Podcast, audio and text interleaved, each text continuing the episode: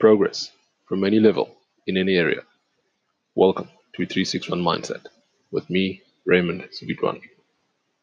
You can, in this very moment, start now.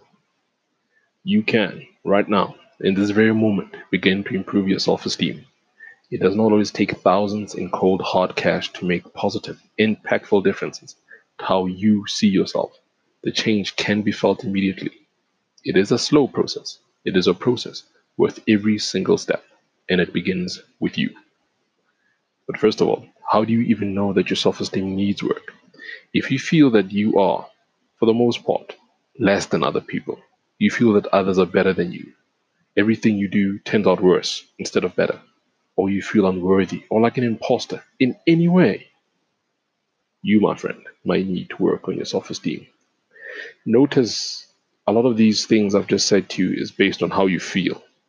It is often true that how we feel and what is real is not the same. So here is the reality, whether you feel it or not. You are worthy. No one is better than you at being you. No one can do life like you. You are absolutely worthy. You make a difference in everything you do, regardless of whether we can measure it or not.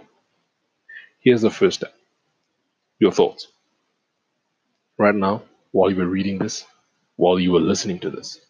You did not feel less than. You did not feel unworthy. You did not feel lack. It is because your thoughts were on something else besides how you feel. When you focus your mind on things other than how you other than how we always feel, we will begin to feel relief. Weird how that works. When you focus your mind on other things besides how we feel, we begin to feel relief relief from the constant self examination of our feelings. Being aware of your feelings is not a bad thing in of itself. When you have the tools to deal with your feelings, feelings, emotions can be a marvelous gift. Take the time to take care of yourself. Learn how to build yourself up. You are worth it.